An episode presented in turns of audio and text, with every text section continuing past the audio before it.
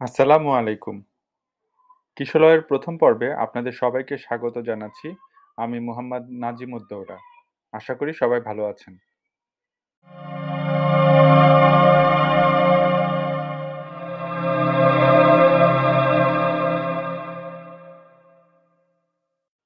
শুরু করার আগে আমাদের এই নতুন উদ্যোগ সম্পর্কে একটু বলে নেই। কিশলয় শব্দের অর্থ আমরা অনেকেই জানি। গাছের পাতার একদম কচি রূপের সময়টাকে কিশলয় বলা হয়। এই কিশলয় থেকে বড় হয়ে একটি পাতা পূর্ণতা পায় এবং গাছের একটি অপরিহার্য অংশে পরিণত হয়। মানুষ হিসেবেও আমরা ছোট থেকে বড় হয়ে সমাজের অংশে পরিণত হই। কিন্তু কিছু জটিল সমীকরণে আমাদের সন্তানদের মধ্যে কারও, কারও ক্ষেত্রে এই কিশলয় পর্বটি অনাকাঙ্ক্ষিতভাবে দীর্ঘ হতে পারে।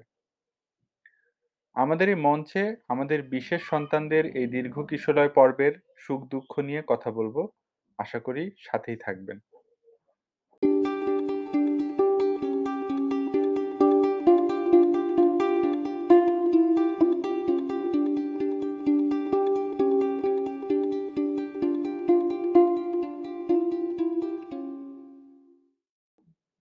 পরিচয় করিয়ে দিচ্ছি তাহমিদের সাথে। আমাদের বড় ছেলে যার বর্তমান বয়স ৮। কিশলয়ের বর্তমান এবং আগামী পর্বগুলোতে আমরা আমাদের এই বিশেষ সন্তানকে নিয়ে আমাদের জীবনের গল্প বলব আশা করি আপনারা আমাদের সাথে থাকবেন। আগেই বলে রাখছি, এই আলোচনা খুব চমকপ্রদ কিছু হবে না। অটিজম সংক্রান্ত কোনো জটিলতার সাথে যদি আপনার কোনো সংযোগ থাকে, তাহলে হয়তো আমাদের এই অভিজ্ঞতার বিনিময়ে আপনার কিছু কাজে আসতে পারে। অটিজমের বাংলা কী হতে পারে? গেল ৬-৭ বছর এই নিয়ে বিস্তর চিন্তা করেছি। কিন্তু ভালো কোনো সমার্থক শব্দ এখনও খুঁজে পাইনি। আপনাদের কোনো সাজেশন থাকলে অনুগ্রহ করে জানাবেন। যা বলছিলাম, অটিজমের ঠিক বাংলা কী হতে পারে আমাদের জানা নেই। তবে এর একটা সাধারণ সংজ্ঞা দাঁড় করানো যেতে পারে। অটিজম বা অটিজম স্পেকট্রাম ডিসঅর্ডার সংক্ষেপে যাকে এএসডি বলা হয়, মানুষের মনস্তাত্ত্বিক স্বাভাবিক বেড়ে ওঠার এক প্রতিবন্ধক অবস্থাকে বোঝায়, যার মধ্যে সামাজিক সংযোগে সমস্যা, একঘেয়ে আচরণ, বাকহীনতার মতো দুরহ ও বিস্তৃত জটিল জটিলতা থাকতে পারে।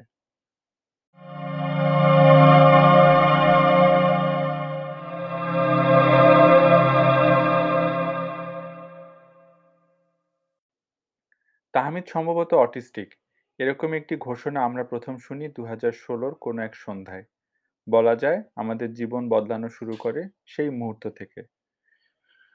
অটিজম নিয়ে যারা কিছুই জানেন না তাদের জন্য বলছি, এটা একটা জটিল সমস্যা যা মানুষের স্বাভাবিক বেড়ে ওঠাতে প্রতিবন্ধকতা সৃষ্টি করে এবং এর ব্যাপকতা সাধারণ অবস্থান থেকে অনুমান করা অসম্ভব। বসা বা হাঁটতে শেখার মতো বিষয়গুলোতে খুব একটা বিলম্ব না থাকলেও তাহমিদের কথা না বলার বিষয়টাই একসময় আমাদের চিন্তার কারণ হয়ে দাঁড়ায়। এর পাশাপাশি ওর বড় হবার সাথে, সাথে আরও কিছু জটিলতা দেখা দেয় যা আমাদের পুরো জীবন পদ্ধতিতে আমূল পরিবর্তন আনতে বাধ্য করে। গেল বছরগুলোতে আমাদের আত্মীয়, প্রিয়জন, বন্ধু, সহকর্মী অনেকের সাথে হয়তো এক ধরনের দূরত্ব তৈরি হয়েছে এই পরিবর্তিত পরিস্থিতির সাথে নিজেদেরকে মানিয়ে নেয়ার জন্য। এটা এমন একটা বিষয় যা কাউকে বোঝানো আমাদের জন্য একটা অসম্ভব বিষয়। তাহমিদ বেড়ে ওঠার সাথে, সাথে আমরা যে সত্যটি শিখেছি তা হলো, সাধারণ দৃষ্টিতে যা সত্য তার বাইরেও অনেক সত্য আছে এই পৃথিবীতে। সাধারণ রূপের বাইরেও অনেক অপরূপ আছে যা জীবনকে বদলে দিতে পারে। তাহমিদ আমাদের জীবনের সবচেয়ে গুরুত্বপূর্ণ বিষয়।